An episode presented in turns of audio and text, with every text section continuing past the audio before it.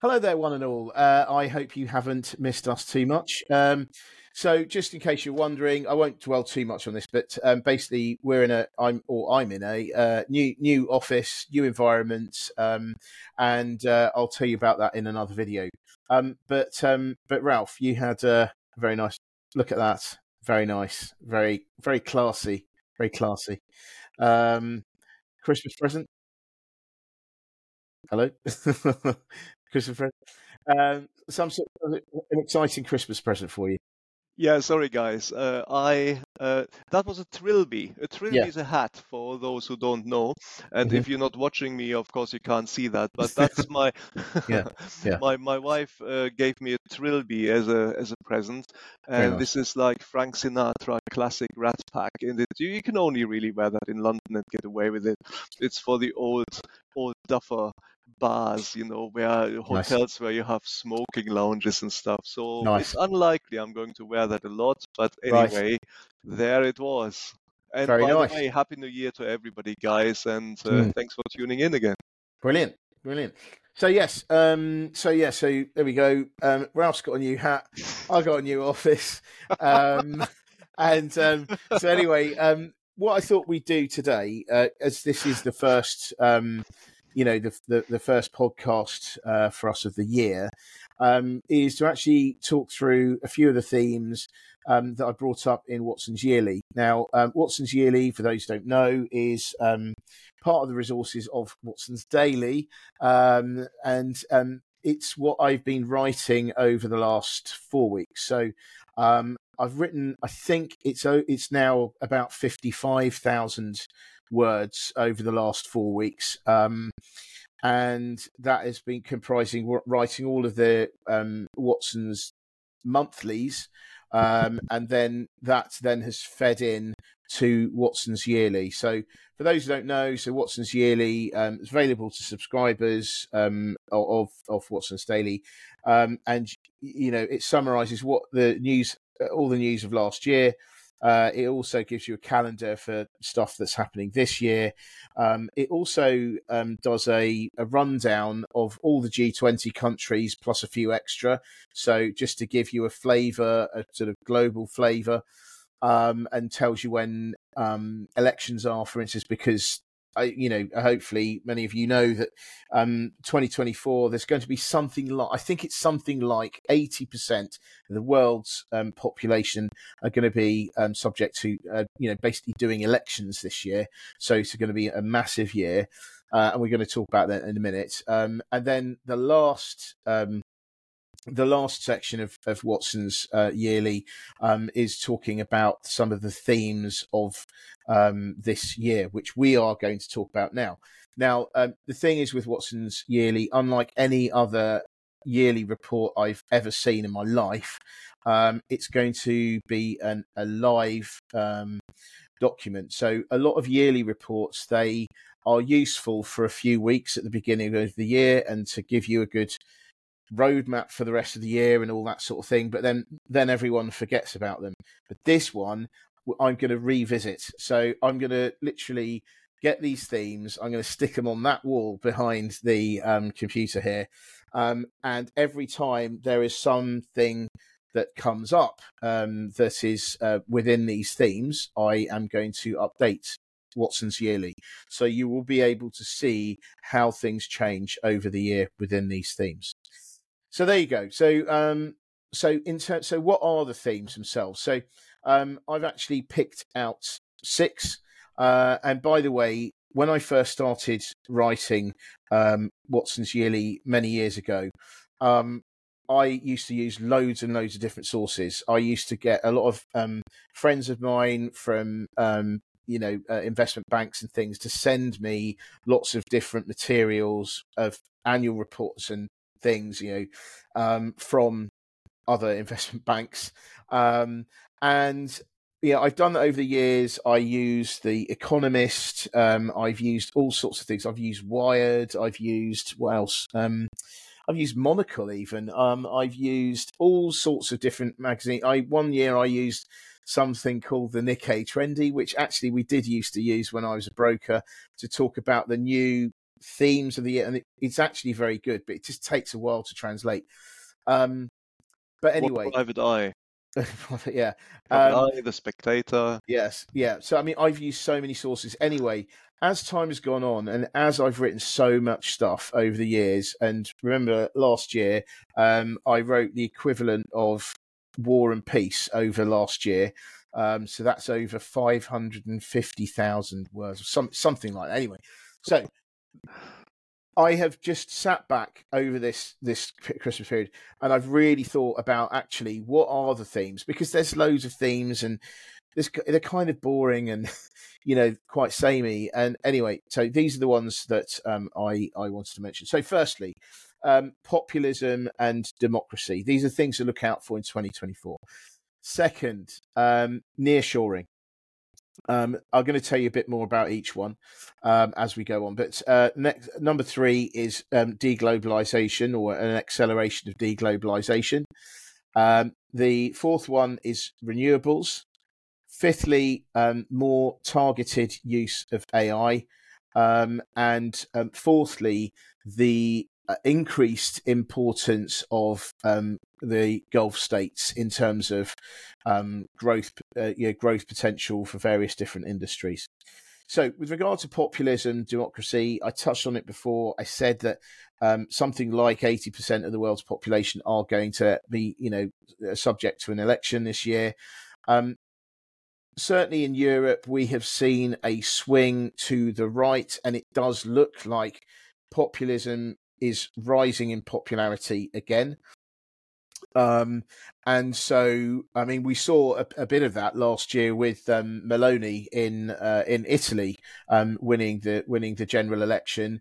Um, after you had a real Europhile uh, in Mario Draghi, the safe pair of hands, the one that everyone wanted, the one that was invited back by the um, president um, uh, of Italy, he basically got shoved aside for the, the you know the, this populist um, prime minister. So there's one. Then we saw at the end of last year, uh, Geert Wilders um, in in in the Netherlands um, when doing really well, and sound by the sounds of it, kind of surprised because um, he then thought, oh, well, I have to rein in some stuff because actually I might have a serious chance of getting elected properly. So I need to be more, um, uh, a, a, you know, a, more attractive to the uh, to to the voting public. Um, so so populism uh, is rising. Um, the second thing about is um, theme is is about nearshoring. So I think uh, it would be fair to say the last three years we have seen um, we've seen COVID, so we've seen a global pandemic. We have seen um, supply chains, um, you know, disrupted by war in Ukraine and now war in the Middle East, uh, as well as other things. Because do you remember when that uh, oil tanker was trying to do a three-point turn in the Suez Canal and failed miserably, and that snarled up um, supply chains for a good few months after that. Um, so I think nearshoring is going to be so nearshoring is basically making stuff closer to to where you want the you know uh, to where the customer base is are. So I think we're going to see that because global supply chains uh, there's there's there's a lot of scope for more disruption of global supply chains. So that's why I think nearshoring is interesting. Um, then, and that includes things like, um, you know, obviously it's very good for manufacturing, but also potentially uh, good for warehousing and things like that because they're going to have to have more um, supplies in more different locations to make sure they don't get caught, uh, caught short. Uh, the third thing is more deglobalization, kind of um, uh, related to the nearshoring, but also the fact that over the years um, we've all become very reliant on, let's say, tech coming from Asia, um, you know, sort of cheap uh, uh goods manufacturing from China, um, I mean, the, the, you know, there's there's all sorts of, of different stuff that we've got used to, um, but over the last few years, we've actually found that, in fact, there's there's too much. We're relying too much on in certain places for supplying all of this. Um, so I think that there's going to be more, um, you, you know this whole um, the, the whole idea of globalization is going to change. So I think there's there's that. Um, the next one, uh, number four, is renewables, um, and renewables is all about um, the use of um, uh, so so uh, again uh, since the Ukraine war, we have seen um, that more countries have just have suddenly thought, "Wow, we are so reliant on Russian gas or Russian oil or whatever. Um, we've got to do something about this." So Germany being a, a particularly strong example of this. Um, so there has got they uh, countries have become more conscious about wanting to generate their own power. So um, they can do this either by building LNG terminals and things, and we've seen an uptick in exports of LNG from uh, America in particular, um, as countries want to de-emphasize their reliance on, let's say, Russian, you know, Russian gas. Um, but also, we're going to see more offshore, onshore wind, solar, you know, as more countries invest more money in this. But also, it's going to be a big, um, I think there's going to be a big move in nuclear as well, because we, if last year was all about the introduction of small modular reactors and the and planning and things, this year is, I think, is going to be more about okay, so where are we going to do it? When are we going to start? And it's going to actually start in earnest. Um, fifth one, more targeted AI, is all about. Um, last year, we all got to play around with AI. Um, a lot of us, you know, did it for the first time. Lots of fun, um, lots of weird things happen, lots of hallucinations. Um, but I think that actually there's going to be an important it's going to be very important to make money from AI because so much money has gone into it. And one thing is I think so with more targeted AI could be something like my suggestion would be LinkedIn. Um, so for instance LinkedIn I think um, is the best uh, database in the world for CVs. Um, it is better than other it is superior to other um, sources like even if you are a, a global recruiter um, the thing is with linkedin it's generally more up to date it's not all always across the board but generally it's more up to date when people change their role they tend to change their linkedin or at least they change their linkedin once they've um, gone past their probation period. Um, so they do that. Um, but I think that um, LinkedIn will get its wish potentially. I mean, it's not. I mean, I think it's an unofficial wish, so it's my thoughts as to what it wants to be. It wants to get rid of recruiters. Um, and it has improved tools over time so that search can be more specific. But my argument is if you actually overlay that with more and better AI, suddenly you really are going to be able to invent a portal or provide a portal that is truly useful um, for pe- for companies that want to hire people. And wouldn't it be? Isn't it lucky that uh, Microsoft owns LinkedIn, and it also happens to be very well in with OpenAI, which obviously has ChatGPT.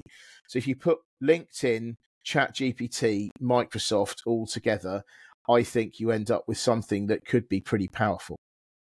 The last thing um, is the Middle East, or well, the Gulf states in particular, um, and I feel that they are provide, uh, especially with China faltering at the moment, they provide um, a region where but where you can um, in, invest countries can and, and industries can invest money without um, offending the Americans. Um, and they these places are very much growth. There's a lot of growth going on. They've got loads of money. They can do all this stuff. Um, and um, I wonder whether these region, this region, or these these certain countries are going to become like China was to the rest of the world maybe 20 years ago when it kind of was the only place where there was truly massive growth. I mean, the days of G- annual GDP growth of 10, 12% or whatever, um, you know, that was unheard of elsewhere. So, uh, all pretty amazing. But anyway, those are the things that we're going to talk about today. Um, I would like very much to get uh, Ralph's uh, spin on all this because he's a genius, as we all know. Um, so, um, so anyway, so the first one, populism, democracy. Will democracy survive? We've got some pretty important elections this year, haven't we? Uh, yes. So on on that, I mean, mo- most of these themes are we're not going to be able to, of course, explore in the uh, narrow confines of this particular one podcast, but we're going to revisit these over the year, I believe, and Yeah. maybe we're going to do specific podcasts on um, perhaps not each theme, but certainly the ones which are going to be more topical.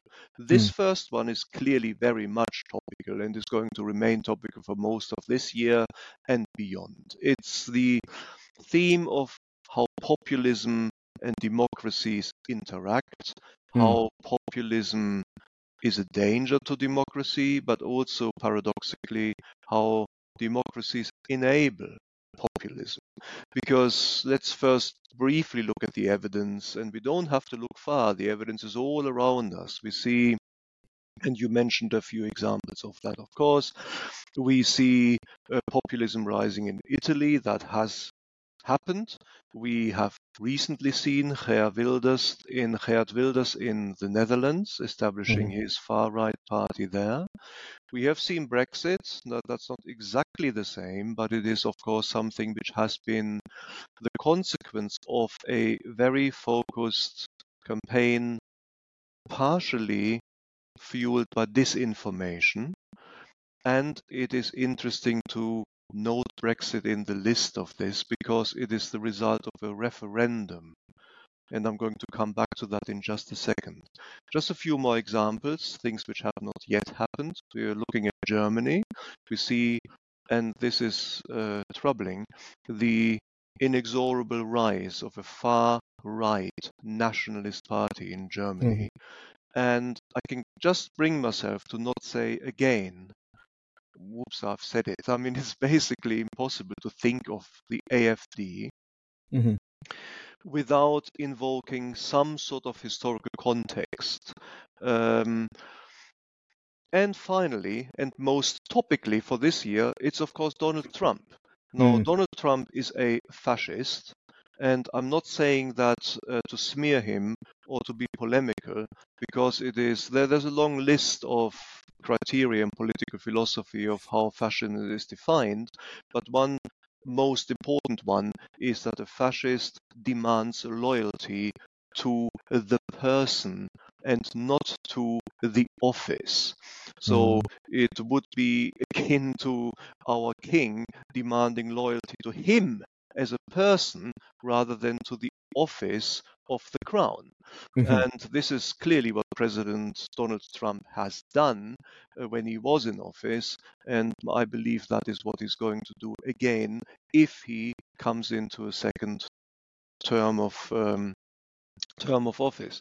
Now, talking about this a little bit more general, and then we move on to the next theme because, of course, we haven't got infinite time uh, this this season, this this episode. There is um, a strange and paradoxical link between democracies and and, and, and populism. Uh, populism always rises when people have reason to believe that they um, are hard done by. Uh, maybe household incomes aren't high. Maybe the economy isn't doing very well. Maybe there is a loss of identity as a population. And does all of this ring uh, true? Yes, it does, because that is exactly the times in which we live. We have high inflation, high interest rates. We all know what that means. We've discussed it lots of times, but we Mhm. wouldn't have needed to discuss it. We all know this. Mortgage costs are massive, electricity costs are high. Um, and at the same time, we have a lot of immigrants coming into all of our societies, not just the UK, also Germany, the Netherlands, and everywhere. And this is leading to a loss of identity of the people who lived in this country sort of originally. I'm making this sound a little bit more naive and simplistic than it actually really is. But the situation is that it is, I believe, a legitimate demand of a society to maintain a self of self identity. Hmm. This in itself is not a right wing statement, and one needs to acknowledge that this is a legitimate demand. Once this sense of self identity is perceived to get diluted, then you have you open the door to the arguments of populists who use that anger, that dissatisfaction in this in society to push their own agenda. Mm. And hmm. that has happened in the Netherlands and in all of these other countries which are mentioned. And we will need to explore in perhaps the podcast which we're doing on this, to which extent democracies can defend themselves against subversion from within. Because mm. that is the danger here subversion from within. People who rise through democracies and then systematically dismantle checks and balances in the democratic governments.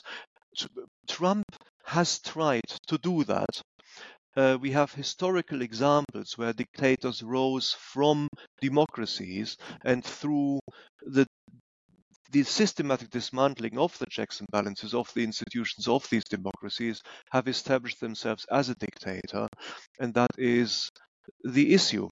The issue is there.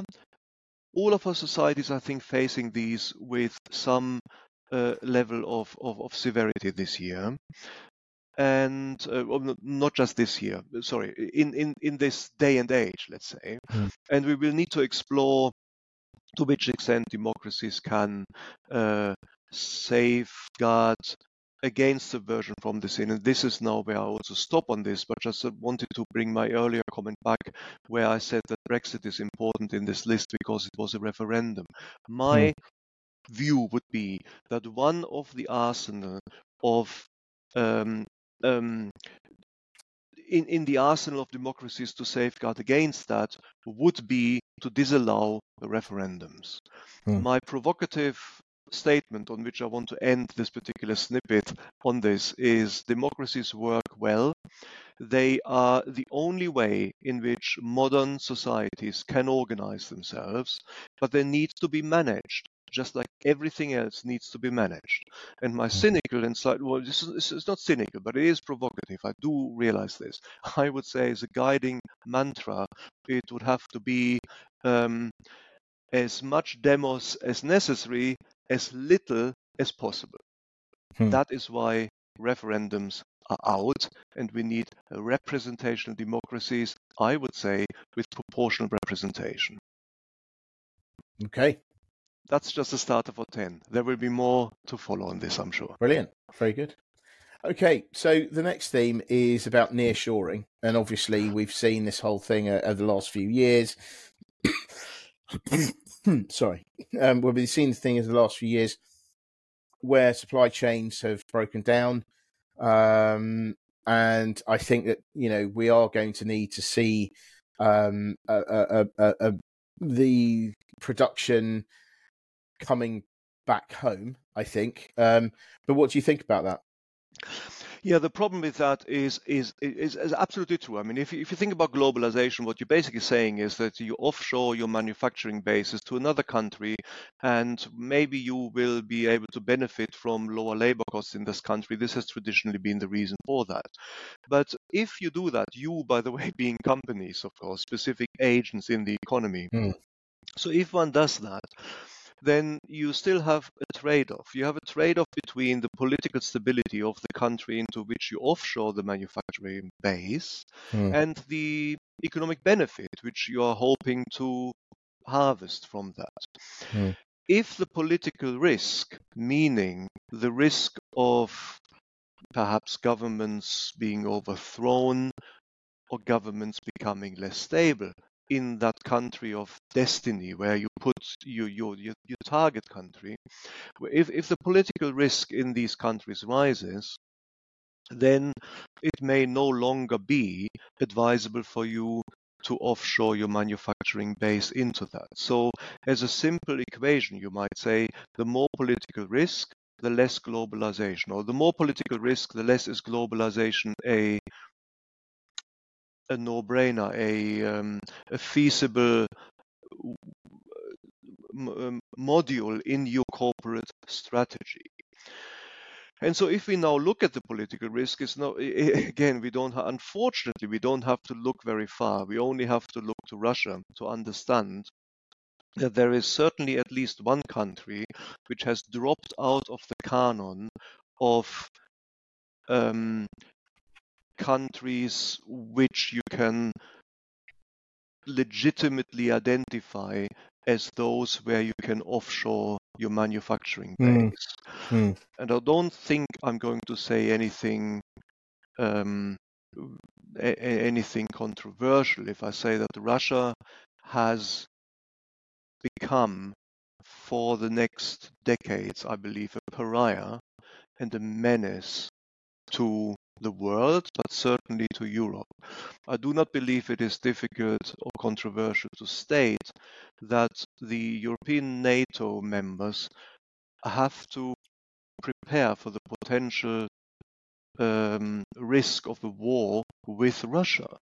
Because if what we're seeing at the moment is the destabilization of the situation uh, on one of the eastern eastern borders of of of the European countries with with Ukraine, but Mm. linking back to Trump, if Trump comes in for a second term of office and commensurately pushes the agenda America first, which basically is isolationism, defunding the support to the Ukraine, then Russia may well extend their influence in Ukraine, indeed even win that war.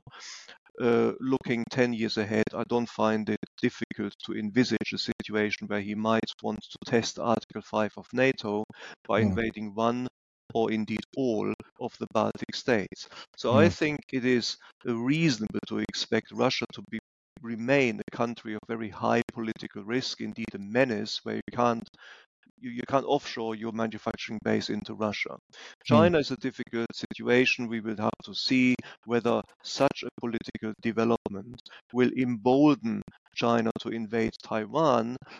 And, and, and such a geopolitical move, of course, would commensurately lead to China becoming a higher political risk as well, which is actually jumping to another one of your themes, which is always by a process of elimination, the Middle East, remain, the Middle East remains one Mm. of the last vestiges of potential growth to invest in. So Mm. coming back to home, literally Mm. now, means that yes, uh, I believe countries will look at um, stabilizing their manufacturing base onshore, and to the extent that they are part of a economic bloc, onshore means that economic bloc. So the UK will have to do it in the UK, and uh, the um, well European countries uh, in the single market will need to do it in the single European market. Yep, absolutely.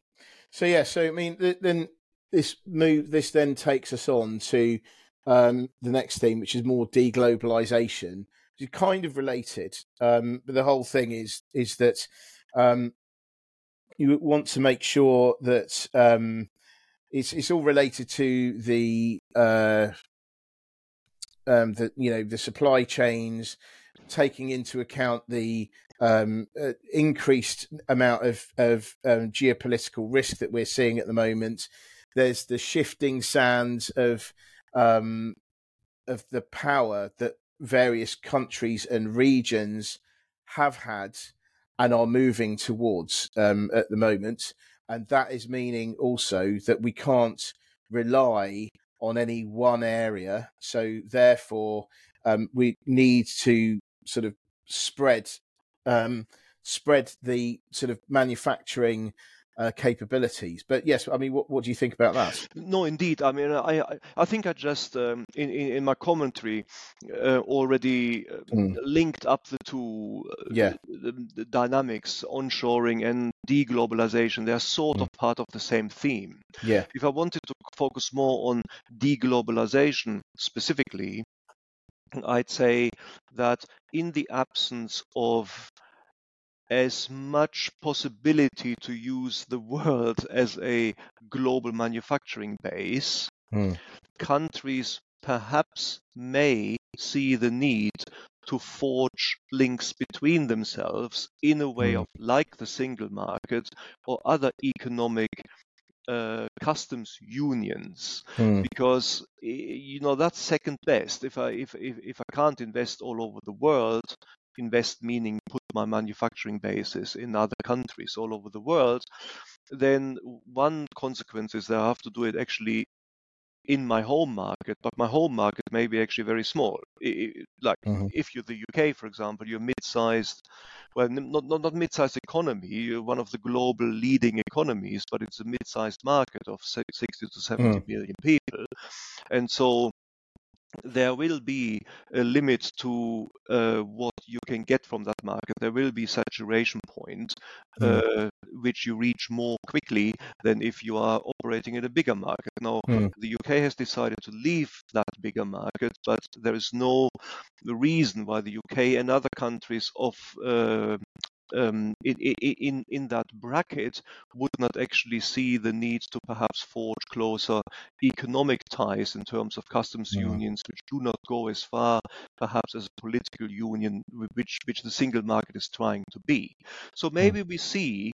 Uh, as a consequence of the fact that you cannot actually, well, of deglobalization, not so much necessarily just onshoring, but maybe that is a driver for local, by which I now mean sort of local regions, for, for Mm, regional yeah. uh, consolidation of countries in some form of um, of economic uh, of, of uh, customs unions, th- this sort Mm. of thing, economic clubs, customs Mm. unions. Mm. Fair enough. Okay. And of course, I mean, if we get a Labour government, back to the theme of uh, uh, of, of of election this year, if we see a Mm. Labour government, they may well be on their agenda. It may well be to push the UK back into a customs union of um, of, of, of, of some nature with Europe, if this Mm. can be done. So that might be one political manifestation of the trend I just outlined. Interesting. That's cool. Okay. Um, so the next uh, the next one is renewables. Mm. Um, loads of debate on renewables last year. Um, and I mean, for instance, I mean, there was loads of um, there were loads of problems. Remember, there was uh, you know Orsted, um, and oh, there was other ones. There's various anyway. Basically, lots of projects around the world, uh, renewables projects, particularly wind farms and things, um, which said, look, uh, they they either pulled out of of major projects um, or they just came back and they said, listen to, to the governments and said, listen, we're going to need more state support. Um, otherwise, the, you know, the, the costs have, have risen. So we there's a lot that we saw a lot of stuff last year. We saw the whole, uh, you know, Jeremy Hunt um, with the offshore, sorry, I think sort of onshore um, uh, wind farms, Mhm. planning permission, that Yeah, sort exactly. of thing.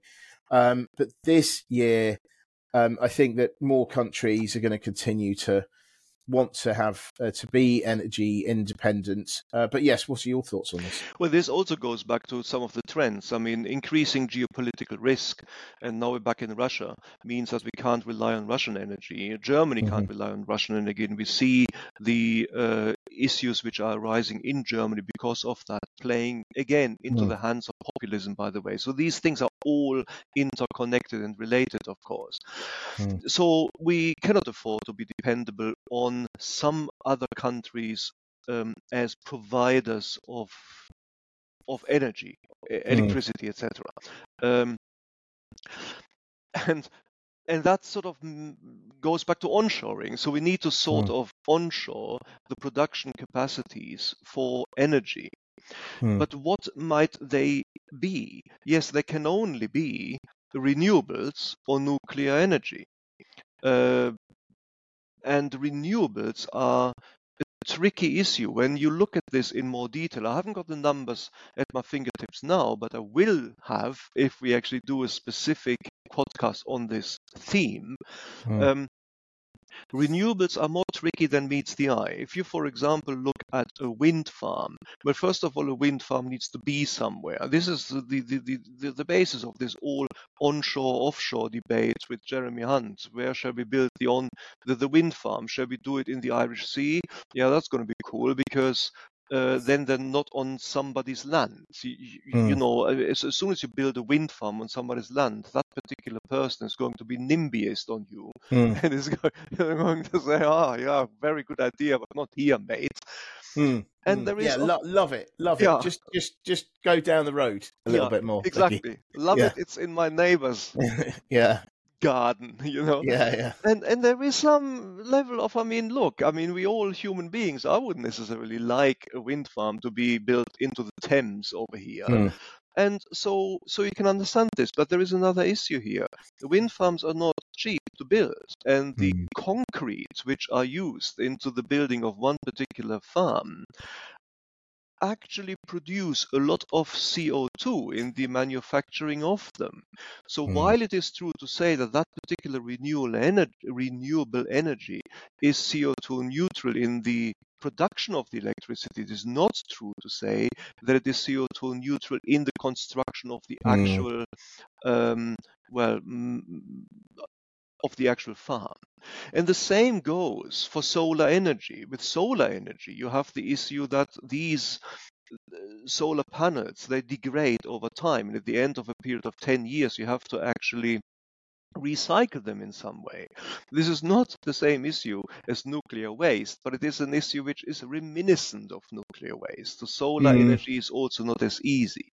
The other thing about solar energy is you sometimes you get these ideas that oh well cool let's just uh, you know have half of Morocco covered in a solar energy farm that'll Mm. do won't it?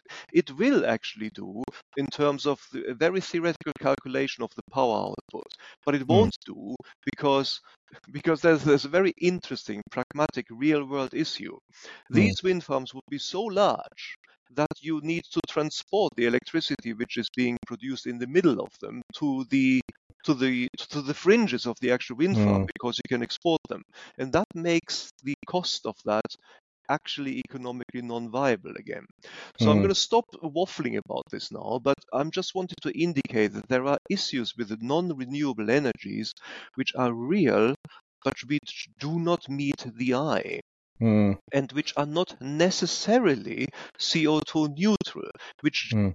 leads me or urges me to say that a indispensable part of an independent energy policy has to be nuclear energy. And I Mm. believe that is going to be the trend over the next 10 years to Mm. re- have a resurgence of nuclear energy in forms of more uh, modern, uh, economically viable technologies, micronuclears, uh, uh, Mm. micro, what are they called? Micro. Uh, small modular reactors. we Yeah, SMRs. etc. All these things, that is going to be, I believe, the focus of the next 10, Yeah. 20 years. Actually, along with that, though, I do think that um, uh, electricity storage that's going to be something that is very Yes. urgent because it's all very well. Um, I mean, it's difficult enough but, um, generating electricity in the first place, but actually hanging on to it is is is even more difficult. It seems.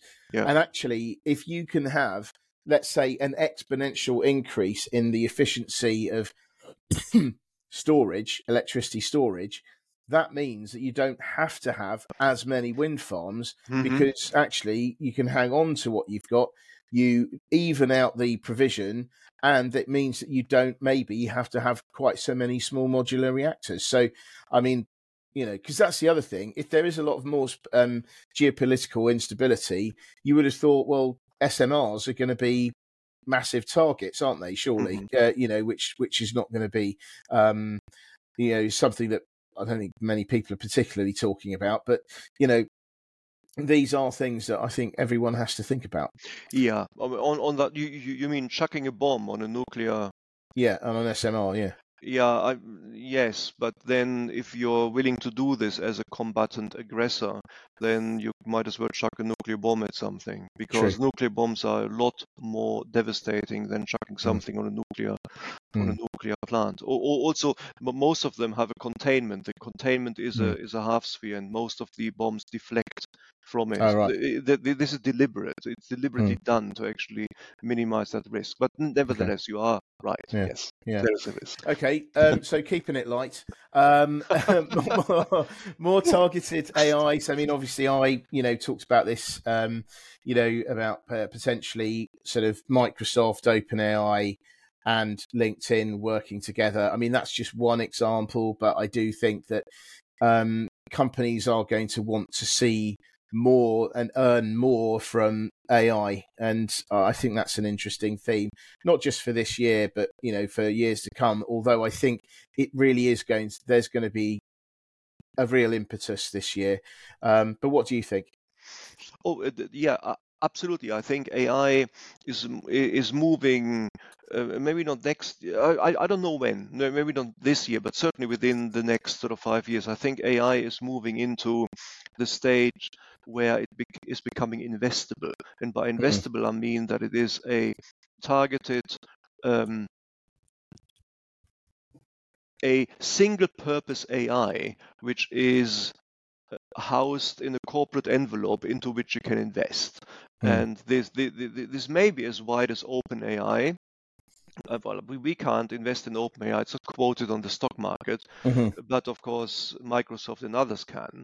But I think I, I, I think AI is going to move into the field where it is becoming investable, and that's going to be like um, more oxygen to, to, to the fire, which is which is Mm. AI, and I'm meaning this in a in a in a positive sense. Mm. Um, AI has so far been a single purpose AI, and I think it's going to remain that. I mean, the other, the holy grail, which people are, keep talking about, of AGI, which is Mhm. artificial general intelligence, I believe that is still further away than many science fiction aficionados may want it to be. And much of the popular debate, which is focusing on AGI, I think is probably more sensationalist than real.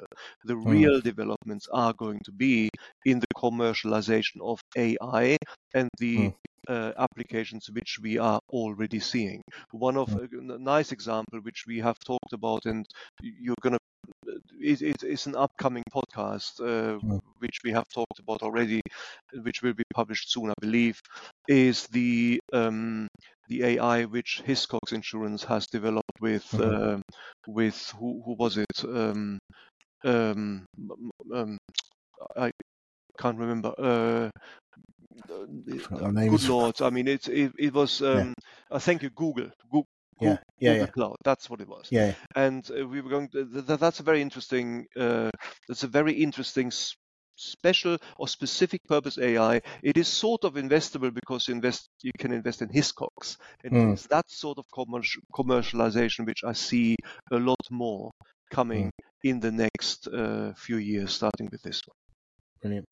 I am. I'm going to try to upload that before this because I think that makes more sense to have that as uh, episode Okay. 845, and then. The, but anyway, it will be up Well, there. so, So, if if you upload it before then I will say we have done a podcast on this. yeah. Well, we did. We did. I mean, this is the thing. Yeah. We did do. We did do. But it's just uh, I've shut myself down uh, over over the over the Christmas period. Yeah, it was Um, a very good write Christmas so- period for everybody. Yeah. Yeah.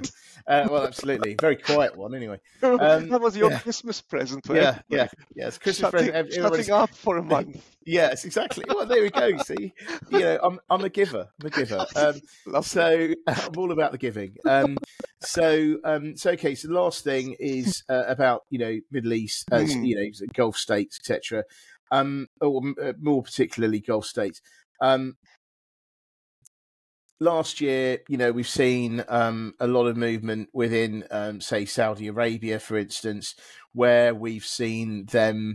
Uh, sort of Saudi Arabia's done this, Qatar has done this as well, um, and they're setting up all these, um, you know, funds, or they're investing loads of, of funds into um, into things into things like sports, uh, tourism, yeah, that sort of stuff, uh, in order to try to I mean, uh, certainly Saudi Arabia's case, they've got this, uh, I think it's Horizon 2030 or whatever, this plan to try to wean themselves off um, oil revenues. Um, and I think this is a theme that's going to continue and ramp up um, in the bid to try to, um, you know, broaden their re- revenue streams and ultimately, um, you know, make more money um, and not have to not have to rely on oil. Um, but um, and the other thing at the same time is they seem to they've got a lot of money they've got a lot of growth going on now they've got a lot of growth potential um, it kind of reminds me a bit of of, of china maybe 20 years ago um, where it was one of those places where countries might hesitate initially to invest in because of the political risk and there's an opaque nature of the economy for for many especially in social media for instance where there's a lot of censorship. But um, companies and industries just threw money at it anyway because it was the only massive growth story in in town, uh, and by town I mean the world, and and I kind of mean you know maybe this time is is the same going to be happening with say the Gulf states like you know, um, Saudi Arabia, um, UAE, um, that play and Qatar, places like that because they're the ones that have the money that can pay for the growth. So um, I wonder whether we're going to see more and more uh, investment there. I mean, actually, last year, for instance, I think you know lots of lawyers and things were moving over to. I think they were going to Riyadh. I, I think it was. Um, you know, opening offices there because unlike most of the rest of the world, there's still M and A going on over there. Um, so obviously, if you're a lawyer, for instance, you go where the well, you go where the work is. Um, but anyway, what do you think about that? Well, on, on, on that one, I'm less um, clear than, than mm-hmm. you are. I mean, there's definitely an opportunity there, but it is it, I, I don't quite know where the growth is. I mean, mm. to me, I mean, if you if you look at all the Middle Eastern economies, most of them are sort of uh, not very diversified, would almost say single purpose economies. Mm-hmm. That's no longer true as much as it used to be true 50 years ago. But most of them are, of course, based on the extraction and export of, uh, of, of, of, resources, mo- mm-hmm. mostly oil, but also gas to some extent. And um, it's places like Saudi Arabia, which is the biggest, uh, well, certainly the biggest Middle Eastern oil uh, manufacturer in the world, and I think the second largest uh, in so sorry, the sec, the biggest in the Middle East, and I believe the mm. second largest in the world. Well, they know themselves that the source of their wealth is finite because mm. non-renewable energies are going to run out at some point and mm. they know themselves that they have to actually rebase their economies on a more diversified um, dynamic structure and that is of course what they're trying to do so to the extent that they will be able to do that to the extent that other economies can be domiciled there which do have growth potential i would i would agree with you mm. at the moment if I use a, an analogy, which may only make sense to me because I've been an analyst for, for so mm. long, at the moment these economies look to me as if they are uh, uh, companies, similar to companies which with limited growth potential but huge cash generation potential.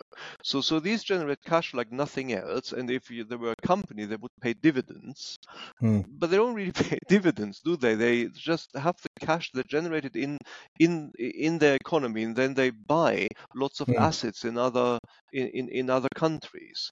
Now, hmm. that in itself is not something which is interesting to an investor. So they would need to be able to truly use the cash generation which they have in order to domicile new genuine growth industries in their economies and at the same time in their countries. And at the same time i believe also liberalize their societies and inject more notes of democracy into mm. their societies. Now, this is a bit subtle because China has not done that. They've basically just chucked chucked the, uh, communism out of the window and um, replaced it with capitalism in the economy, but they have not replaced communism and totalitarianism in their political uh, governance. Mm, and it mm. worked for them brilliantly.